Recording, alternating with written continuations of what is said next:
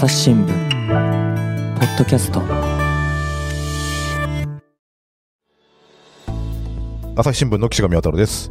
えー本日はですね、えー大阪ネットワーク報道本部のお箱谷真二記者にお越しいただいております。箱谷さんよろしくお願いします。よろしくお願いします。えー箱谷さんといえば、えっ、と、去年の秋ぐらいですかね、あれ、あの、中ほど MC と一緒に、あの、万博のお話をですね、してもらったというのが過去ありましたけれども、まあ、今ご担当は何をされてるんでしょう今は大阪府庁の担当ですね。かはい。というと、最近ね、選挙もあったばっかりの維新が、まあ、お相手というような感じになるのかなと思いますが、そうですね。はいはい。大勝ちしたばっかりということですよね。今日、あの、箱谷さんをお呼びしたのはですね、あの、そのダブル戦の直後に、まあ、IR の整備計画が、えー、認定されましたよということで、で、その認定された日、その日が、あの、えー、4月9日の選挙の5日後ということで、これ、あれですか？あの、府庁担当の記者としては、なんかそんな時期にあるっていう想定はされていたんでしょうか？選挙後にはあると思ってたんですけど、まあ、こんなに早いとは正直思ってなかったですね。そうですよね。なんか、選挙待ってたかみたいなタイミングではありましたよね。まあそうですね。はい。はい。で、まあ、ここが、まあ、なんでそんな選挙と近い時期にっていう話はですね、まあ、先日、あの、池尻デスクにもお起用したので、そちらをお聞きいただきたいんですけれども、まあ、で、箱谷さんについてはですね、には、まあ、この計画の中身について、えーいろいろお聞きしたいなと思います。で、まあ、おさらいと言いますかですね、まず概要として、まあ、一体いつどこにどんな施設ができるのかというところからまずはお伺いできますでしょうか。はい。えーっと、まず、いつですね。時期。えっと、時期は今の計画では、早ければ2029年の秋から冬頃とされてます。で、えっと、ただ、あのそもそもなんですけど、その国の認定が出るのが去年の秋ぐらいと言われてたので、その想定のもとの、あの、開業時期を、あの、出してたんで、まあそこからあの、今年の4月にずれた今回、まあ、簡単に言うと半年遅れてるので、まあ、それと、あの、ずれる形で、あの、半年遅れるんじゃないかという、あの、見通しになってきてます。まだ確定では全然ないんですけど。なるほどですね。2029年だからもう今から6年後ですよね。そうですなんかね。自分が6年後に何してるんだろうって全然思えないぐらい先の話なんですけれども。で、えっ、と、まあ場所はなんか海の方。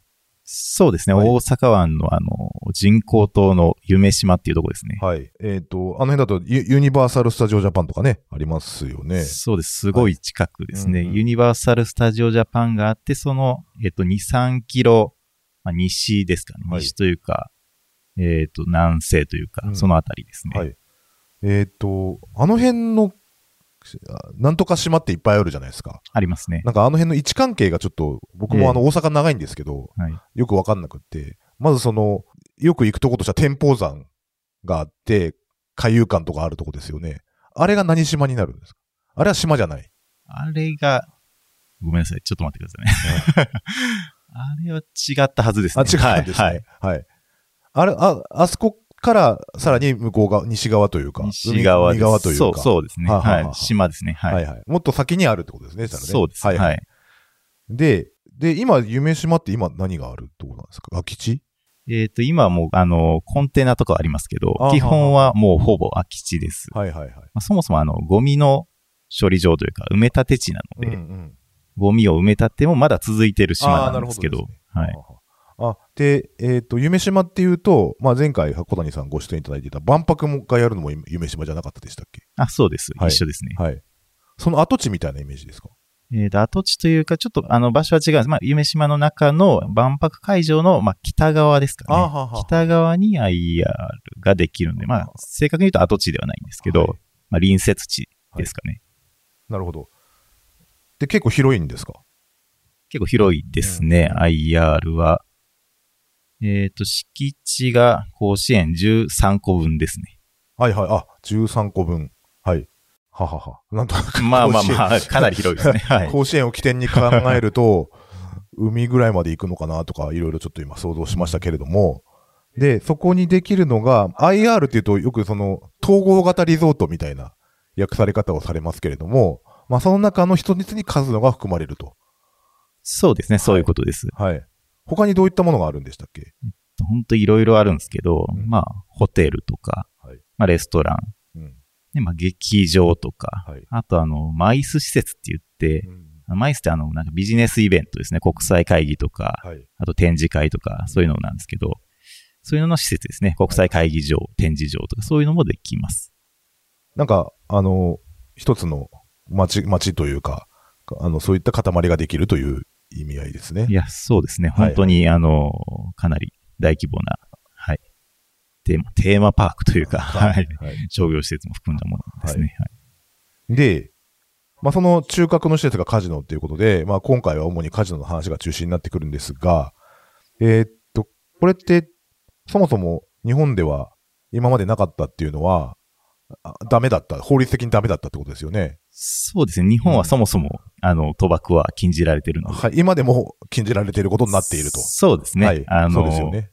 公営ギャンブル、公営競馬とか、はいそういうのは認められてたりとか、はい。あとまあ、パチンコはまあ、ちょっと違う立て付けですよね。まあは、い。風、あの、風俗営業に位置づけないんですけど、まあ、うんはいはいいろんな立て付けがあるんですけど、はい。あの、法律で禁じられてるので、賭博は。はい。あパチンコはだからゲームセンターとかと一緒っていうことですもんね。まあそうですね。法律的な定義はね。そうです。はいはい。で、えーっと、じ、だ今回はちゃんとお金をかけて、勝ったら帰ってくるっていうのが認められる。その賭博が認められると。まあ、その特別にですね、はい特別法で認められるということですね。で、なんでそれが認められることになったのかっていう経緯をちょっと教えてもらえますか？まあ、そもそもあれですね、その国として、その観光産業を、あの、経済の起爆剤にしたいという流れになってきて、まあ、その、まあ、目玉の一つですよね。うんまあ、これまでになかった施設を作るんで、まあ、より多くの観光客を引きつけられるんじゃないかということで、えー、まあ、カジノ含む統合型リゾートですね、IR の話が出ていく。もう国を挙げてやろうということですね。そうですね。やっぱり、り、あの特に安倍政権が、あの、推進しましたね。うんそれで、あの、法整備も進んだというはい経緯があります。まあ、いわゆるインバウンド目当てみたいな。うん感じですよね最初、そうですね。インバウンドですよね。はい。インバウンドがずっとあの2010年代って増えてましたから。うんうん。で、国の動きが見え始めた頃ぐらいから、各地でその動きが、周知の動きがですね、あったように思うんですけれども、大阪ってのはやっぱ早い方だったんでしょうか？そうですね。えっと、多分カジノ、最初に日本で盛り上がったのはあの、お台場カジノのああ話。りましたね。い石原都知事の頃そうですね。東京で一時期盛り上がりましたけど、うん大阪の一番最初はですね、2002年ですね。うんはい。この時は、あの、維新はなかったんですけど、はいはい、あの当時の大田夫妻知事の時代ですね。あの難、しいですね。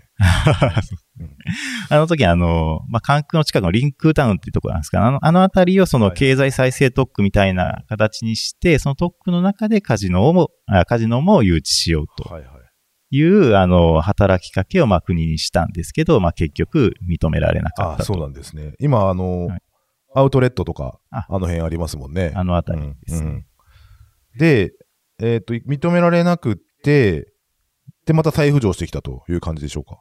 そうですね。そんでうん次の、えーっと、まあ、盛り上がりというか、あの、カジノ誘致に言及したのが、2008年から知事をやってた、あの、橋本徹さんですね。うん。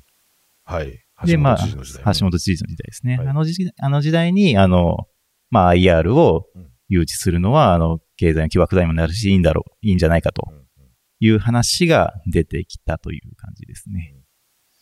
だからその、それこそだから維新ができる前ですよね。2008年知事になったとっていう時が。そうですね。その時はできてなかったですね、維新は。うんうんそれで都構想をやると同時に、こう、と、とともにですね、この IR ももう目玉政策に掲げて、維新は選挙を戦ってきたという感じになりますかね。そうですね。あのーえっ、と、大阪ダブル選、あの、この4月にあった知事選、大阪市長選の話で言うと、2011年にもダブル選があったんですけど、はいはいまあ、その時にもうすでに IR の誘致っていうのを、はいあの、選挙の公約に掲げてますね。はいはいそのあはい。そんな前からなんですね。そうですね当時はだから、あのー、都構想を言い始めて、はい。で、要は橋本知、大阪府知事だった橋本知事さんが、えっ、と、大阪市長になって、松井一郎さんが出てきてみたいなダブル戦の時ですよえね。ーとそうですね。橋本さん、松井さんが出た時ですね。はいその時の共通公約うん。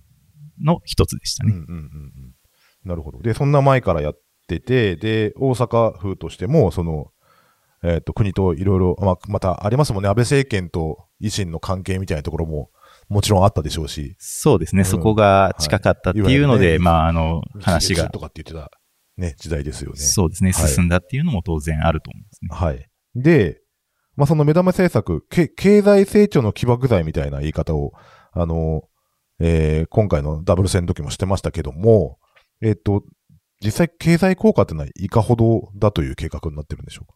えっとですね、あの、経済効果の指標、まあ、いろいろあるんですけど、まあそうです まず一番、まあ、よく、よく出るというか、あの、あの、注目されている数字としては、まあ、初期投資で、まあ、1兆円、1兆800億円ぐらいを、えっ、と、かけると。まあ、簡単に言うと建設とかが多いですよね。はいはい。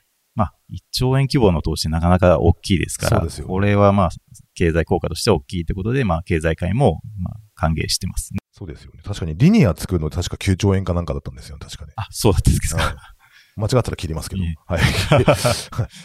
で、えーっと、あとだからそ、そこに年間の売り上げみたいのが、オンされてくると思うんですけども。そうですね。うん年間の売り上げが、えーっと、5200億円の想定ですね。開業3年目かな ?3 年目ぐらいには5200億円になるという話ですね。5200億円っていうと、こう、どれぐらいの数字なんでしょうか？数字。うん、数字。数字まあだから、はい。あと、何がこうなったら5200億円のはい経済効果だよみたいなところで言うと。そうですね。まあ、あのーとりあえず、まあ、カジノなんですよね。はいカジノでもうこのうちの8割を稼ぐっていうことなので、はははまあ、とにかくカジノでどんだけ稼げるかっていうところですはいね、これは。。はい。カジノで4000億円。そうです。4000億円超ですね。1年間はい4000億円負けるってことですか、まあ入場料とかもあるんでしょうけど。まあ、ニュースも、まあ、ちょっと別なんですけどね。は。はいいまあまはあ、はい。で、えーっと、あとは雇用とかいろいろあると思うんですけども、ええ。うん、そこでね、売上のところで大事になってくるのが、来場者数ですよね。そうですね。はい。これは、えっと、年間2000万人の、うんうんうんうんうん。で、えー国内客が7割。はい。で、えっと、海外の方が3割という想定になって。はいはい。今回、その7割3割っていう数字が結構、なんか話題になってるというか、注目されてるというか、そうですね。ねえ、そうですよね。年間2000万人っていうのが、まあどういう数字で弾き出されてるのかなっていうのがちょっと不思議だったんですけども、2000万人って日本の人口で言うと6分の1ぐらいで、6人に1人が1年に1回行ってるみたいなイメージかなと思うんですが、これはどういう根拠でこういう数字が出てきたのかなっていうところってありますか？あこれは、まあ、あのまあ、事業者が、まあ、算出した数字なんで、まあ、他のあの、海外のカジノとかいろいろ含めて、あの、いろんな、あの、過去のデータとか元に出してるという話なんですけど、まあ、詳細はちょっとわからないんですけど、まあ、かなり多い数字だなという印象は正直ありますね。そうですよね。なんか似たような施設でこう、どんぐらい来てるみたいな例ってありますか？そうですね。あの、えっ、と、最初にちょっと話した、あの、近くにあるユニバーサル・スタジオ・ジャパン。はいはい。最近は、あの、来場者数、あの、開示してないんですけど、2000、開示してないんだ、最近。そう、そうなんですよね。はい、まあ、会社の方針で。はい。2016年度までは開示してたんですけど、その時で、えっ、と、約1500万人ですあね。せん1500万人。はあはあ1400万、はい。えー1460万ぐらいだったと思うんですけど、まあ、1500万人ぐらいだったんで、まあ、それと比べると、3割以上多いという想定ですね。そういう感じなんですね。はい。でもコロナ前の数字ですよね、1500万人。まあ、そうですね。まあ今が増えて多いのか少ないのかわかんないですけど、なんか、その当時と今とでなんか混み具合が違うなっていう印象はありますが、はい。まあでもな USJ よりもちょっと一回り多い、二回りぐらい多い人たちが来るだろうという想定で、これ記事を読みますとですね、この審査結果報告書の中で、えーっと、根拠が不明瞭みたいな指摘がありますけれども、この辺はどうなんでしょうか？そうですね。あのこの4月に国から、あの、大阪 IR の計画が認定されたんですけど、その時に、あの、国の、えっ、と、審査の結果も、あの、報告書として出されました。で、その中に、まあ、いろいろ書いてるんですけど、はい。やっぱりその来訪者数の推計値っていうのは、やっぱり結構意欲的な数字だとはいはい。いう指摘はあるんですよねうんうん。はい。で、まあ、推計値の整備化も必要だみたいな書き方もされてたりとか、あと、まあ、国内来訪者数が、の割合がやっぱり多くなっているので、うんまあ、それを踏まえて、特に外国人の増加に向けたプロモーションとか集客が重要だとはい。いうことで、やっぱり国内が多いという認識は、その報告書でも指摘はされてますね。これに対してお、あの、大阪府、大阪市は、あまあ、大阪府、大阪市はまあずっとあの一貫してるんですけど、まあはい、これはもうプロが算出した数字だと。うんまあ、民間事業者、あとまあ、えっと、事業には銀行も融資するので、三菱 UFJ 銀行と三菱住友銀行を中心ですけど、あの、メガバンクも融資するっていうことで、まあ、銀行ってやっぱりその、事業の審査厳しいですから、そういうところもちゃんとクリアしてるっていうことで、これは信頼に値するという説明をしてますね。なるほど。うんどうだかなっていう感じだけど。うん、どうちょっと、どうですか、箱谷さん。いや、ちょっと、あの、私もわからないんですけど、はい。うん、まあ、肌感覚的には本当に来るのかなっていう感じは正直、まあね。やっぱしますよね。しかもまあ、ねこの数字もコロナ前に出された、うんうん。あの数字ですから、はい。またコロナで、うん。を経て変わってる部分もあるんじゃないかなとそう思います、でしょうね。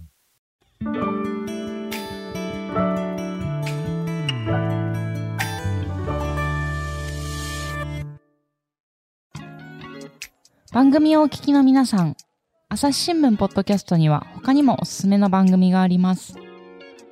新聞一面じゃなくても大事なこと、SDGs を話そう。月曜から金曜日まで多彩なテーマをお届けします。どこかの誰かの人生の匂いがする番組とリスナーさんから好評です。SDGs を話そうで検索してみてください。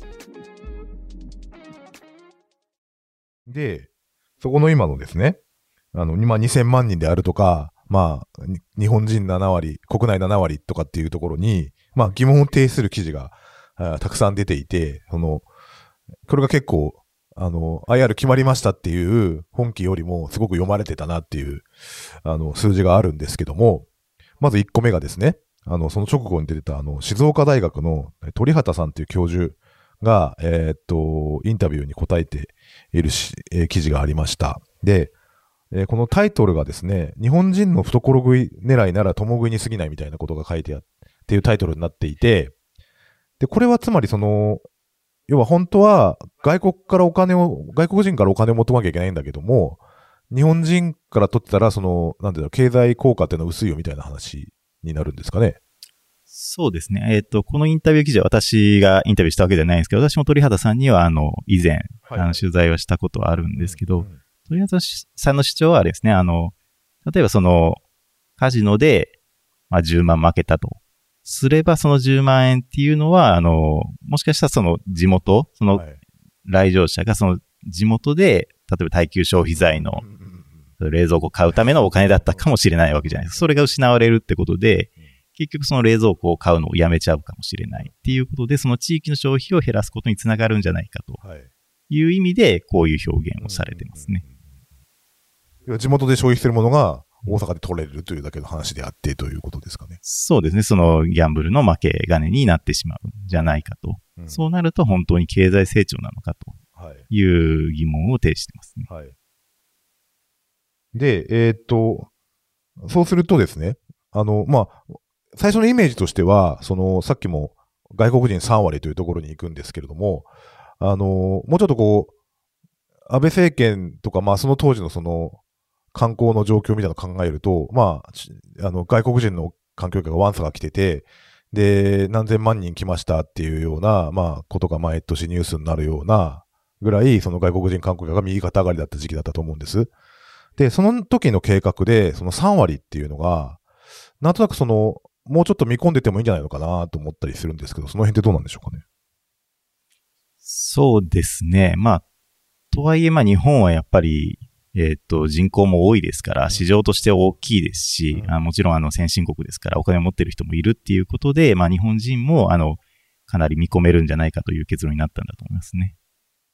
あははは。まあだからまあ外国人、あだからに2000万人来るうちの、まあ最初から7割3割って数字があったんじゃなくって、日本人がこれぐらい、えー外国人がこれぐらいと積み重ねてたらそういう数字になったみたいな感じなんですかね、そうするとね。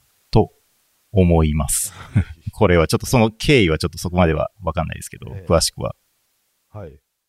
で、もう一個ですね。その、外国人がもっと来ないといけないはずなんだけど、なんだろうけども、でもそう簡単じゃないぞっていう指摘がですね、あの、えーっと、出てて、これもあ、あの、もう一個のデジタルの記事をご紹介しますと、えっ、と、この記事のタイトルですけども、えー肝心のカジノ、最大のリスクは中国というタイトルの記事が出てました。これ、中国がリスクってのはどういうことなんでしょあの、この記事にあ、えー書いてあるんですけどう、かはい。中国政府が結構ギャンブルの規制を強化しているとそうなんですね。うんという流れがあります。はい。で、まあ2年前に刑法を改正して、海外でのギャンブルに中国人を組織的に誘客することが犯罪行為とされたとうんいうことで、なかなかその、これまでのように中国人が、あの、外の、えっ、と、外というか海外のカジノに行ってお金を使う額が、まあ減るんじゃないかとはい。いう指摘ですね。はいはいはいはい。これ中国政府がギャンブルを規制するっていうのは、どういった背景があるのかみたいのってお答えできます？これごめんなさい。私は直接は取材あのしてないんですけど、まあやっぱり汚職を防止したいという、あの、政権の、あの、方針もありますはし、やっぱりまあ、国内のお金が外に出ちゃうわけですから、それを防止したいっていう、あの、思惑もあるんじゃないかというふうに言われていますね。頼みの中国がそんなに期待できないぞみたいな話かなと思うんですけども、こう、世界各地にカジノがあると、100何箇所って聞いてたんですけど、あのー中国の人が当てにならないっていうと、こう、なんだろう、うまくいってるんですかね、皆さんっていう。ところってどうですか？うんまあ、カジノは、えーっと、そもそも世界の、まあ、世界、あの、国連加盟が200カ国ぐらい前ですけど、はいはいそのうち4分の3ぐらいの国で認められているあ150。そんなにあるんですね。なんうんいろんな国にあります。はいはいあの、大小う、んいろいろですけど。うんなので、えーっと、まあ、ちょっと、どこがうまくいって、どこがうまくいってないかっていうのは、あの、詳しくは調べてはないんですけど、そうですね、あの、まあ当然それだけあるわけですから、あの、儲かってるところは当然ありますよね。まあ、そうでしょうね。そうですね。うんうんまあでもその、はいそもそもその、まあ、ラスベガスであるとかですね、はい。あの、有名なところは、まあ昔からそこにあって、その中国が経済成長してこんなに外国に旅行する前から、あの中国人の人がですね、えーあったわけだから、まあその時点で成立をしているだろうということですよね。そうですね。あの、はいまあ、みんながみんな中国人依存っていうわけではないと思いますけど、うんラスベガスとかだともうずっとそうですよね。あの、えっ、と、カジノの収益がもうほとんどだった時代、1950年ぐらいぐらいがそうですよね。うんそこからまあ、いろいろ、あのまあ、ショーとかですよね。はいそのカジノ以外の収益とかも伸ばしてきて、うんまあ、ちょっとこあの収益構造は変わってるんですけあどー、そうなんですね。まあ、うまくいってますよね。うん、なるほど。外国人の人を当てにするっていうと、その中国人の人を頼まな、頼りにしなきゃならないっていうのはやっぱなんか日本人的な発想というか、最近のその観光、外国人観光客の、まあコロナ前のですけど、な動向を見ている印象から来てるところなのかなとかっていうのも今、ちょっと思ったんですけど。まあ、それもありますし、あの、そうですね。中国人がたくさん来てたっていうのもありますし、えっ、と、まあ、中国の富裕層を、その、まあ、ジャンケットって言われる、あの、業者がいるんですけど、仲介業者が。まあ、それが、あの、組織的に、えっ、と、海外の、えっ、とあ、カジノですね。うんに誘客して、はい。まあ、ちょっとグレーな取引とか、まあ、もしくは、あ全然ダメな取引とかもやってると言われてるんですけど、うんまあそういった形で、えっと、まあ、繋いでると、海外のカジノとうんうん繋いでるという状況が指摘されてたので、まあやっぱり結構中国から、あの、来てくれるんじゃないかという期待は大きかったと思います。ですよね。うんうんうん。で、その、まあ中国がそうやって法律でちょっと規制してるとなると、まあちょっとこの外国人3割っていうのも、まあちょっと大丈夫かなっていう感じになってくる感じですそうですね。やっぱりコロナ前に立ててた計画なので、うんちょっとフェーズが変わってるってことなんで、2年前にその刑法改正で、と見通せないですよね。かね。はい。で、もう一個ですね、シンガポールのカジノ業者の方のインタビューも出てました。で、このタイトルがですね、えーと大阪のカジノは成功するかと、日本参入を目指した業界人が語る現実ということでですね、記事を要約するとですね、地元の観光客が支えるんだよと、で、外国人を呼び込むのは誤解だというふうに言ってるんですけども、えっ、と、やっぱり日本人が行かないとうまくいかないんでしょうか？うん、まあ今の日本の計画だとそうなってしまいますよね。よね。うん。ただ例えば、隣の韓国とかだと、まあうん20ぐらいか、あの、カジノありますけど、はいはいはい。もう、えっ、と、一箇所除いて全部外国人専用です。ああ、そうなんですね。はい。はははなんかそういう、まあ作り方も当然できるわけですね。当たり前ですけど。うんうんうんということは、まあその考え方次第ですよね。国とかその事業者の。ははははは。あ、でもそう、だからそれでも20箇所成立してるんですね。だから韓国では。そうですね。うんはい。成立してますね。うんいや、私の知ってる人でも、なんか一泊二日で弾丸ツアーで行くみたいな 人も、それぐらい好きな人は 好きなんでしょうけど。いるんですね。はい。はい。で、難しいのはその、まあ、ギャンブルっていうとですね、まあ、その、依存症とかですね、まあ、ギャンブルで身を滅ぼす人とかもいて、その、これ韓国ではまず大、この20箇所もあって大丈夫なのかっていうところってどうですか？韓国はそうですね。あの、さっき言ったあの、一箇所だけその、えっ、と、国民が入れる、はい。えっ、と、カジノがあるんですけど、そこは結構問題化してますうんね。社会問題化してますね。ギャンブル依存症が。うん。えーまあ、殺到してしまって、まあ、当初からあの、あんまりギャンブル依存症対策ができてなかったっていうのもあるんですけど、はい。それもあって依存症の人が増えたとはい。いうことで、まあ、しまあ、失敗事例というか、社会問題化した事例として、うんあの、挙げられるカジノですよね、うんそこは。。で、その、じゃあ、その、まあ、その韓国の例を引き合いに出すまでもなく、日本でもやっぱ対策が必要だということで、まあその、やっぱ今、今回認定された計画の中にも、その対策っていうのは入っていると。そうですね、いろいろあの対策は取られて、あの、日本は基本的にシンガポールのあのは IR を参考にしてるので、うんうんまあ、シンガポールで導入しているのは入場料を課すとか、はい。まあ、入場制限とかうんですね。まあ、いろいろやる方針ですね。はいはい。課題はだそういう意味で言うと結構多いわけですか？ほんそうだと思います、本当に。うんうんうん。どんなことが挙げられるんでしょうか？えっとさっきのまあギャンブル依存対策もそうなんでしょうけど。そうですね。んそれもありますし、あとは、まあ、その、収益性の問題もあると思いますし、うんうんうんあとあの、場所が夢島というあの人工島なので、はいそのちょっと地盤が緩いんですよね。あー地盤も地盤の問題もあります。うん。これ、地盤の改良もしなきゃなんなくなるってことですよね。そうなんです。えーっと、液状化対策とか、はいはい。で、えーっと、780億以上の公費がかかるというのが、えーっと、2021年12月なので2年半ぐらい、ん ?1 年半ぐらいですかね。うんうん。えーっと、明らかになりました。はい。はい。うんうんうん。で、これを直すお金も必要になってくると？そうですね。あの、公費負担ですね。あの、大阪府市としては、当初はあの、公費負担はないと。民設民営の、まあ、IR なので、うん。公でお金を出すものではないというふうに言ってたんですけど、結局、あの、公費負担をすることが明らかになったというのが、2021年12月にありましたね。うん。で、今、ギャンブル依存対策みたいなのって、もう一個はその暴力団対策みたいなところもあると思うんですけども、そういった対策っていうのはどんな感じで盛り込まれてるんですか？えーっとですね、それはいろいろあの書かれてるんですけど、はいあの、例えばその依存症対策を、あの、えーっと、一元的に担うセンターを新しく作るとか、うん。いうことですね。あの、そこにいろんな専門家の人を置いて、あの、依存症対策をするとか、はいはいはい。あとはまあ啓発とかも当然するし、あとあの、監視カメラとかも当然あのハハイテクなものがつつくので、それであの、依存症になの危険性が疑われるう人がいないかっていうのを見張るとかですね。はあまあいろいろあの計画には盛り込まれてますね。はあ。見張ってわかるもんなんですかね。まあだからその毎日来てんのずっと、ずっと座ってるですね。はあ例えばあはあはああ、要は負けても負けてもやり続けてるみたいな。とか、そうですね。はあそういうのを監視するあのソフトを組み込むはあはあという話も出てあます。、この人危ないよみたいのが、その、モニターでわかるみたいなことなんですね。そうですね。ああ、はいなるほどですね。対策な、に、としては十分と言えるのかしらというところってどうですか？これちょっとわからないですね、正直。あ やってみないと。あはい。またちょっと依存症対策についてはちょっと別の方に聞こうかなと思ってたんで、またここでは置いとくとして、で、まあ、あとは国のさっきあのね、認定審査の結果報告書ってのもありましたけども、その中でもなんか課題みたいなの指摘されてるんですか？そうですね。やっぱりそのカジノ依存が大きいっていうところの指摘もちゃんとあってですね、うん。あの全体収益の8割をカジノ事業が占めていると。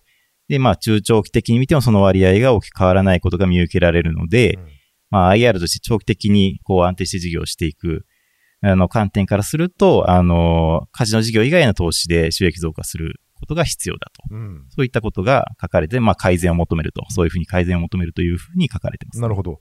あの、さっきね、ラスベガスの話で、あの、要は、えっ、と、カジノのその収益の比率が下がって、ショーとかをやって、まあ、だんだん下げていくっていう工夫をしているかと思うんですけども、今そのカジノ依存が高いっていうところの、まあ問題点みたいなところって、やっぱカジノだけに依存する不安定さみたいなのがあるんでしょうか？あ、それも当然ありますね。うんはい。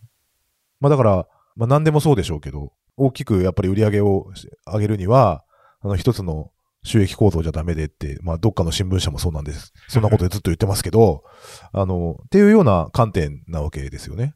そうですね。まあ、例えばさっきのあの中国の、あのー規制強化とかでまだ、あの、想定ほど見込めないっていうこともあるでしょうし、そもそもギャンブルでかせ、あの、カジノで稼ぐってことは依存症の人を増やすリスクがあるっていうことですか？ら、はいそもそも事業として、はいまあ、その割合を減らしていくっていうのは、まあ、あの、あるべき姿というか、うん IR 賛成派の人も結構そういうふうに言う人は多いです、ね。はいはいはい。そうです。確かに。あのーまあ、観光自体がね、こうやってコロナとかいろいろ起きたところ、起きる中で、乱高下が激しいというか、一番大打撃を、コロナで一番大打撃を受けたのは観光の業者さんの皆さんだと思うし、まあ、それに対して国や行政もいろんな支援をしてきたっていう経緯があるんですけれども、まあ、やっぱその辺のそのコロナ前後のその反省も踏まえても、だその辺はちゃんとやっていかなきゃいけないところなんだろうなっていうのは今すごい感じますよね。そうですね。やっぱ不安定な産業であることは間違いないですね。うんまあ一方で日本は今すごく人気ですから、世界で。はいはいはいまあチャンスでもあるとも思うんですけど、うんうんうんはい、そうですね。そういったリスクも大きいってことは、まあ、当然、あの、踏まえないといけないですよね。はい。いや、結局だからさっきの7割国内っていうのが、だから我々日本人、特に関西の人たちが、あの、みんな、あこぞって足を運ばないと、成立しないみたいなことなのかなって、でも別にそんなに行きたくないしなって私なんかは思ってるんですけど、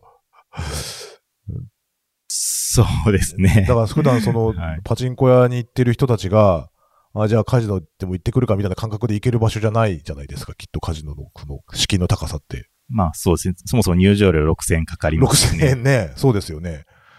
あの、ちょっとしたテーマパークなわけですよね。だからそこにその、要はパチンコに行ってる人たちが行くわけじゃないだろうし、だからそこまでその、なんだろう、国内に需要があるのかなっていうのはすごい不思議なんですけど。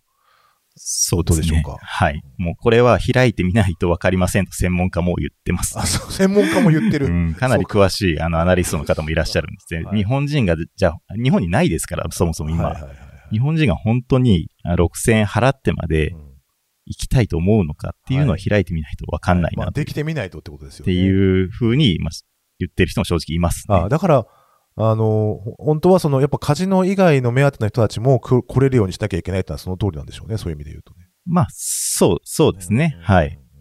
遊びに来て少しカジノをするみたいな人も、まあ、出てくると思います、はい。なんか、今後その、まあ、あくまでもこの先は民間の事業者がやっていくことになるんだろうと思うんですけども、あの、そういう指摘に対して、その、今後改善をしていく動きみたいなのってあるんですか？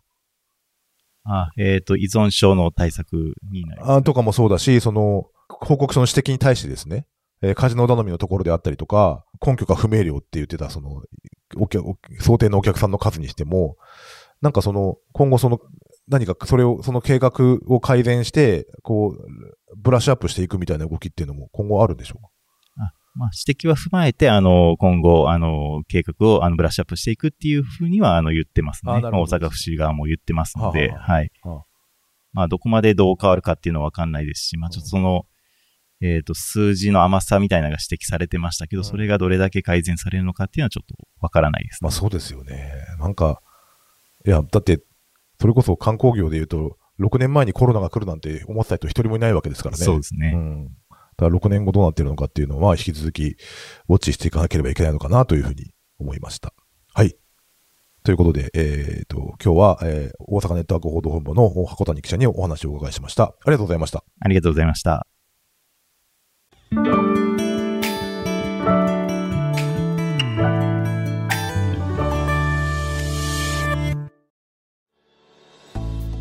はい。ということで、えー本日はあ大阪ネットワーク報道部箱谷真二記者に、えー大阪の IR のお話を主にお聞きしました。